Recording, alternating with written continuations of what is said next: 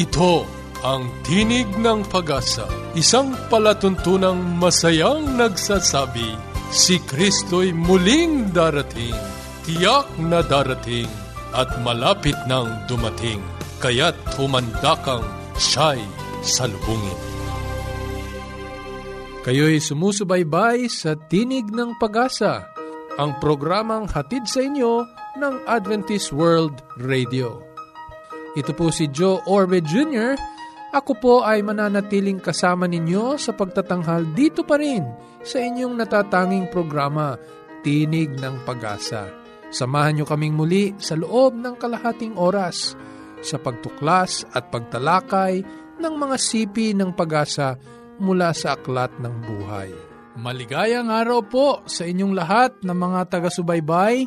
Kayo po'y naririto pa rin sa Tinig ng Pag-asa Nais po naming maipaabot doon po sa mga nagnanais na tumanggap po ng aming ibinibigay na mga libring babasahin. Maari nyo pong ipadala ang inyo pong kompletong pangalan at ang inyong kompletong tirahan. Naririto po ang aming mga numero sa Globe. Maari po kayong mag-text sa 0915 571 9957. Ulitin ko po, sa Globe 0915-571-9957. At sa mga gumagamit po ng Smart, naririto naman po ang aming numero 0920-207-7861. Ulitin ko po, yan ay 0920-207-7861. Sa ating pong talakayang pangkalusugan, muli nating makakasama si Sister Joy Orbe. Sa ating pong pag-aaral ng kasulatan, itutuloy po natin ang ating serye tungkol sa pagbabalik ng ating Panginoong Hesus. Tayo po'y dadako na sa ating talakayang pangkalusugan. Sister Joy? Paging Dr. Rodriguez, you're needed at room 321. Mrs. Martinez, kailangan na po nating i-dialysis ang asawa ninyo. New outlook and a healthy lifestyle makes a big difference. Adventists care. Ang maiging pagplano ng vegetarian diet ay ang pinakamabuti na paraan ng pagkuha ng sapat na nutrisyon na kailanganin ng ating katawan sa pang-araw-araw na gawa. Pangalawa pong klase ng vegetarian diet ay lacto-vegetarian diet. Ano naman ito? From the word lacto, wala rin itong karne, wala ring isda, wala ring manok na kinakain, itlog o kahit anuman na may laman. Pero gumagamit po sila ng gatas, ng cheese, yogurt, butter, at iba pang dairy products sa kanilang pagkain o sa kanilang preparasyon ng pagkain. Ang pangatlo na klase ng vegetarian diet ay ang tinatawag nating lacto-ovo-vegetarian diet. Wala ring karne, isda o manok pero may itlog at gatas at iba pang mga dairy products. May dagdag po akong pang-apat no, na klase ng vegetarian dieters. Ito yung tinatawag kong flexitarian dieter. Ayan. Ano naman to? Ito ay ang modern na vegetarian. Ito ay sa maraming okasyon ay plant-based din ang kanyang pinipili na pagkain pero paminsan-minsan ay tumitikim din ng karne, itlog, isda sa mga maliliit na quantities. Ang tawag sa kanila ng iba ay praktitarian kasi practical daw sa pagpili ng pagkain. Kung bigyan ng choice, kung latagan ng klase-klaseng pagkain, mas pipiliin nila yung plant-based sources. Pero kung meron din iba, titikim lang sila ng paunti-unti, hindi regular na in big bulks, kundi titikim lang kung meron kung wala naman ay hindi rin nila hahanapin. Ang mga flexitarians ay vegetarian na pumipili ng gulay at prutas at maaring kakain ng laman sa maliit na kantidad. Ayon sa mga pagsusuri at pag-aaral ng mga vegetarian ay mas hindi sila dinadapuan ng sakit. At ito ang mga taong mas malusog, mas maganda ang pangangatawan, at maganda ang balat. Alam niyo po, meron din silang napansin. Mas masayahin daw ang mga taong ito at ang pinaka-noted sa kanila sa mga vegetarians ay mas mahaba ang kanilang buhay kesa mga taong mahilig kumain ng karne. Alam niyo po, hindi lang ito localized tulad sa Pilipinas lang pinag-aralan yan. Ah, si Mrs. Orbe lang sa radyo nagsasabi niyan, hindi po totoo. Kung di may worldwide study po at may ilang lugar lamang na ang mga tao mostly plant sources ang kinakain, nakikita silang mas walang sakit, mas malusog at mas mahaba ang kanilang buhay. Halimbawa na lang po, sa California, nakitang isang babae na ang edad ay mahigit pa sa 100 years old. At take note, vegetarian siya. Nagja-jogging, 100 years old. Naku, ang hirap imagine na nagja-jogging. At kumakailan lamang ay nag-renew ng kanyang driver's license. Wow! Maabot kaya natin ang kanyang kalagayan? Na-imagine ko ngayon, pagka nag-renew ang 70, 70 plus years old, parang mahirap na, very rare na nangyayari. Pero sa babaeng ito, 100 plus years old at nag-renew lamang ng kanyang driver's license. Ibig sabihin, siya pa ang nagda-drive ng sarili niyang sasakyan. Talagang nakakawaw yung mga gumagamit ng vegetarian diet at tama ang kanilang pagplano nito. Ang vegetarian diet ay may sinusunod na food pyramid. Ang base o pinakamadami na laman ng kanilang diet ay grains, no? Tapos, ang pangalawa ay ang mga legumes, yung mga beans, nuts, at saka protein-rich foods. Tapos yung kalagitnaan, punong-puno ng gulay ang sa taas bago yung tuktok fruits na fresh, hindi yung mga preserved and canned foods, kundi fresh na fruits. At saka yung dulo o yung peak ng pyramid ay napakakonti lamang ang kantidad ng fats sa kanilang diet. Alam nyo po, hindi din po ang inyong lingkod nag-atubiling tumikim ng vegetarian diet Naku po, naging challenge ito lalong-lalo na sa mga bata pero nagkamali po ang inyong lingkod na underestimate niya ang kanyang mga anak. Sila ay nag-enjoy ng vegetarian diet. Wala masyadong adverse reaction nung nag-shift kami ng diet dahil buo ang pamilyang nagpasya for lacto-ovum diet. Ang napansin po ng inyong lingkod ay hindi nagkakasakit ang mga bata. At kahit kaming mag-asawa, ay hindi kami nagkakasakit tulad ng dati. Ang number one namin ay yung mga allergies, yung mga ubot sipo, nilalagnat. Pero ngayon, talagang nakakapansin kahit ang kasama namin sa bahay, pa parang hindi nagkakasakit ang mga bata ah. Sabi ko mas maigi kasi nararamdaman namin mas magaan sa katawan, hindi mabaho yung pawis, no? At di nahihirapan at nagiging regular ang pagdumi ng once to even twice a day na hindi naman pagtatae, kundi ang sarap ng pakiramdam sa tiyan at sa katawan. At bilang isang nurse, akin din napansin kapag nagsilip ako sa mga gastroscopy ng mga pasyente, malinis po talaga ang lamang tiyan ng mga vegetarian. Lagi naming tinatanong, vegetarian po kayo kahit hindi nila sinasabi. And we find out na totoo nga ang isasagot ng pasyenteng ang linis ng gastroscopy result ay kasi vegetarian, puro po gulay ang aming kinakain. Mga kaibigan, kayo po, ano ang inyong diet? Mahalagang magpasya ng maaga at mabuhay ng maligaya ang pasya po ay nasa inyo. Sana po tayo ay nakinabang sa mga paalaala at talakayang pangkalusugan para sa ating lahat. Kaya po kung meron po kayong mga katanungan, inyo pong ipadala sa tinig at npucadventist.org o di kaya i-text sa globe number 0915-571-9957 o smart number natin 0920-2077861. Ito po ang inyong lingkod, Joy Orbe. Yes, Dad and Mom are coming. I wish my parents will come too. The best way to spend time? It's with family. Adventists care.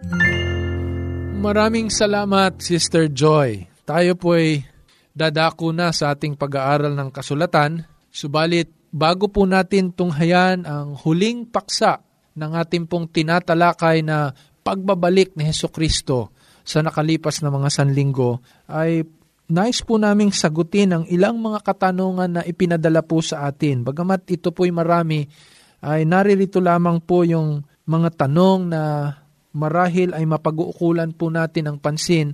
Isa pong katanungan, hindi nagpakilala sa kanyang pangalan. Ang number niya po ay 0909-431-4955. Bakit di alam ng anak ang ikalawang pagparito ng Panginoon na samantala sabi sa Juan G30, Ako at ang Ama ay iisa.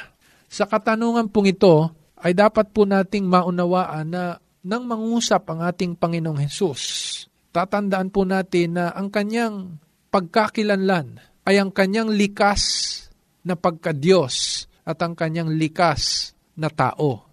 Sa ganitong kalagayan, inyong masusundan sa Gawa Kapitulo 1, ang talata ay 7, ganito ang kanyang sabi.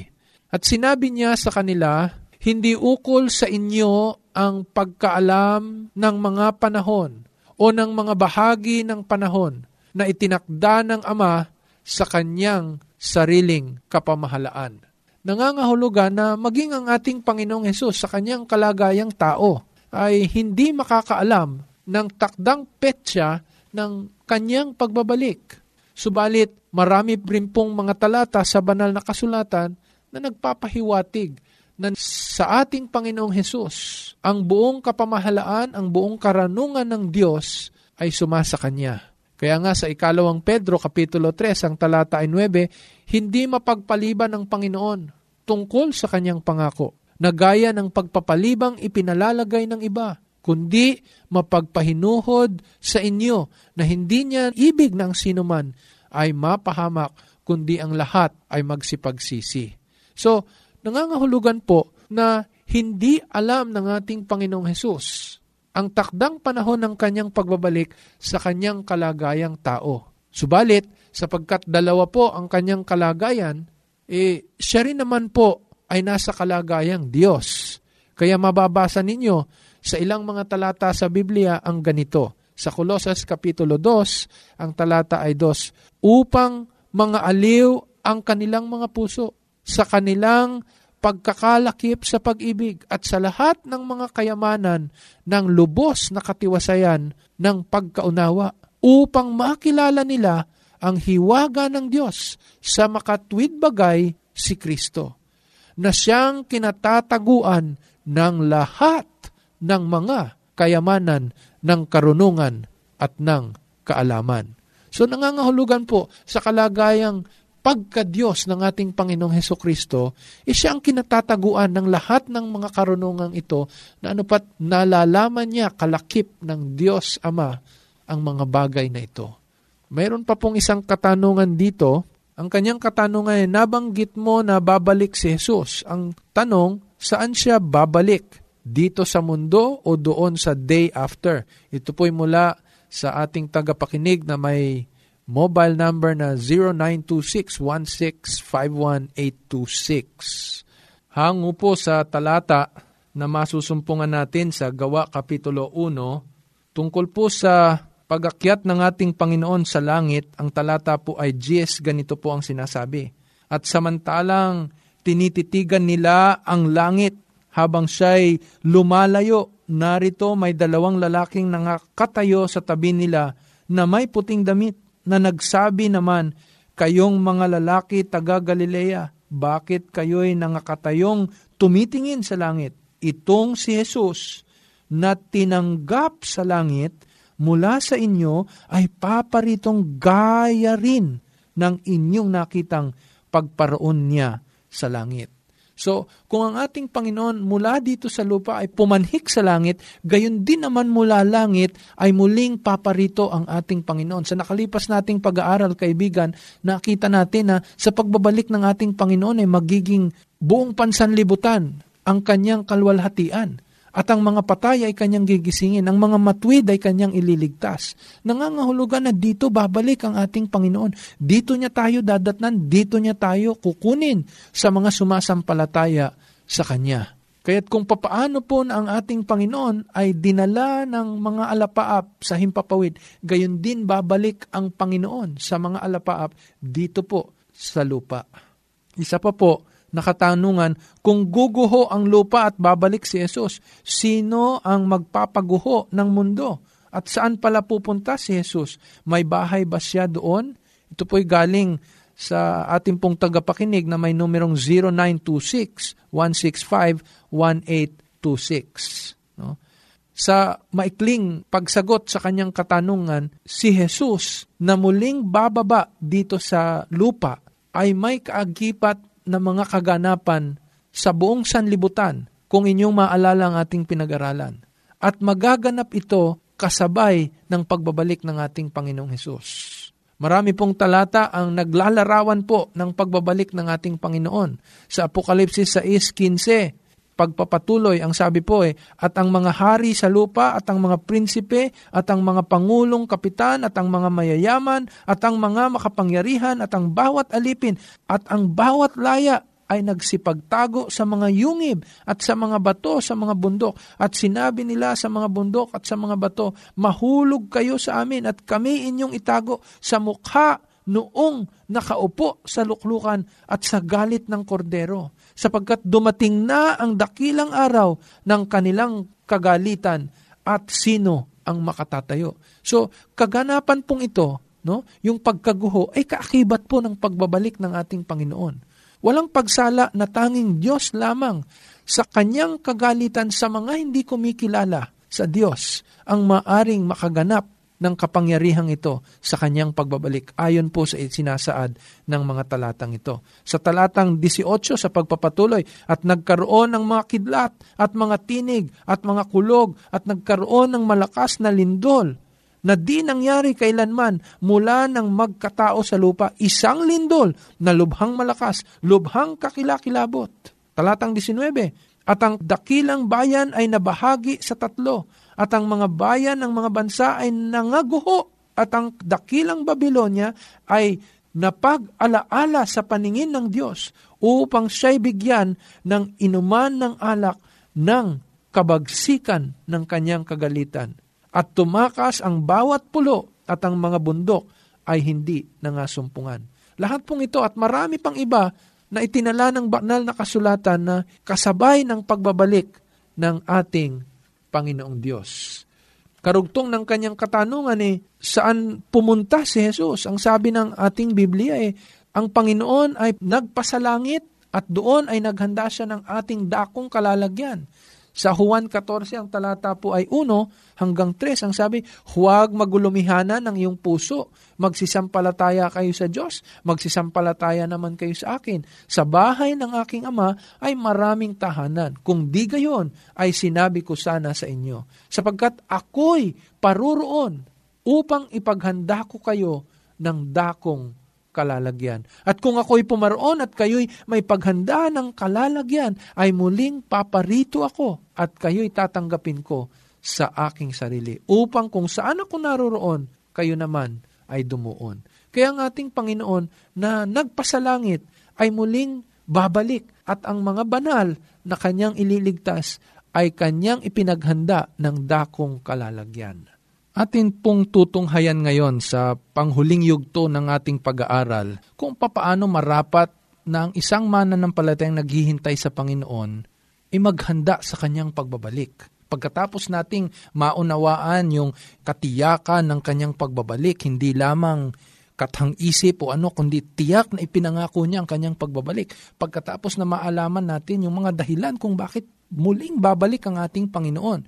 Pagkatapos na maihanay natin ang mga tanda na magaganap bago siya pumarito, ano ang katangian ng kanyang pagbabalik? Imaunawaan natin, dapat din maging handa tayo sa pagbabalik ng ating Panginoon. Sapagkat walang magiging saysay ang lahat ng mga bagay na ito kung masumpungan tayo ng Panginoon sa kanyang pagbabalik na hindi nahahanda. Nice kung ituon ninyo ang inyong mga banal na kasulatan at ang inyong pag-iisip sa Hanay po ng mga talatang ito sa banal na kasulatan, ukol po sa nararapat nating paghahanda habang tayo naghihintay sa pagbabalik ng ating Panginoong Yesus. Sa sulat ni Pablo kay Tito, Kapitulo 2, ang mga talata po ay labing isa hanggang labing lima. Ganito po ang isinasabit, itinuturo tungkol sa ating paghahanda sapagkat napakita ang biyaya ng Diyos na may dalang kaligtasan sa lahat ng mga tao. Nangangahulugan lahat po ng mga sumasampalataya sa Panginoon na nagnanais na maligtas ay dadat na ng Panginoon.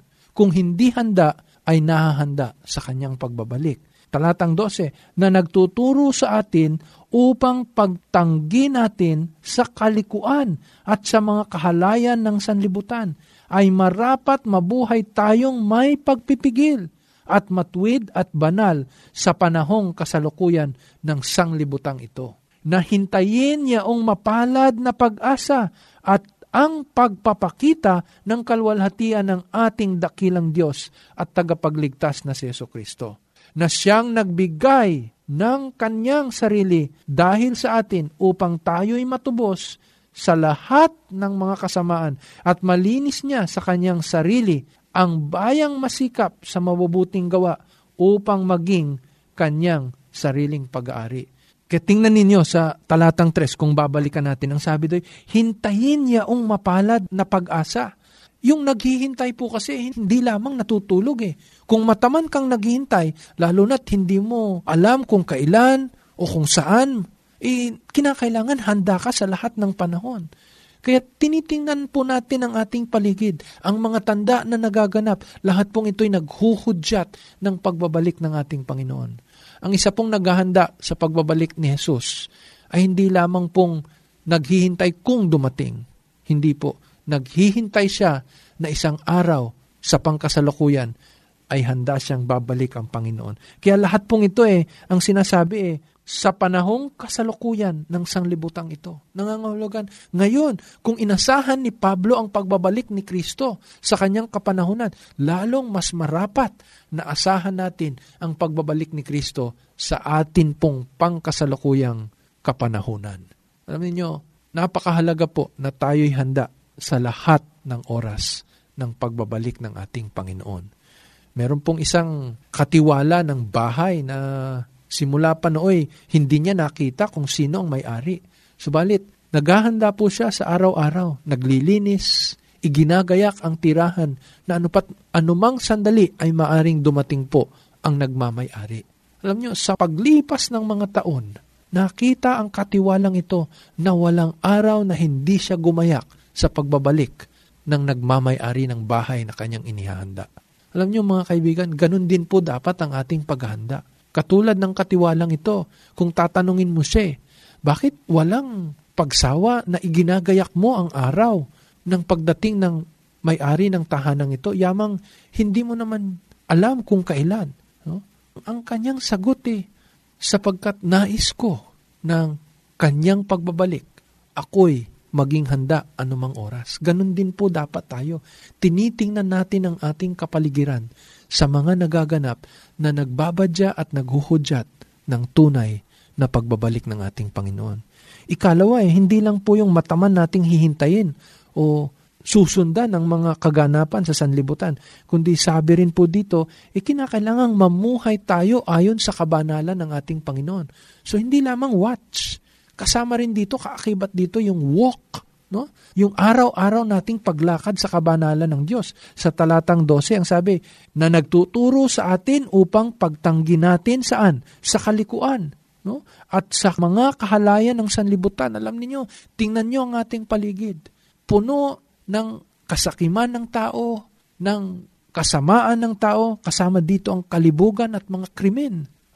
Kung titingnan natin ang lahat ng ito'y, hindi nararapat na ito'y maging bahagi ng ating buhay. Dagdag pa dito ang sabi ng talata eh, tayong may pagpipigil at matwid at banal sa panahong pangkasalukuyan. Kaya kasama po sa ating paghahanda ay eh, yung tayo'y maging mapagpigil, maging doon sa mga bagay no, na dapat na makita sa atin sa paglakad natin sa kabanalan at katwiran ng Diyos. Kung dati ang ating buhay sa hindi pa nakakakilala sa Panginoon ay doon umiikot sa mga kamunduhang bagay no? at kalibugan ng sanlibutan. Yung mga immoral na mga gawa, eh hindi po ito ang magiging bahagi ng isang naghahanda sa pagbabalik ng ating Panginoon. Kinakailangang hilingin natin sa panalangin sa araw-araw.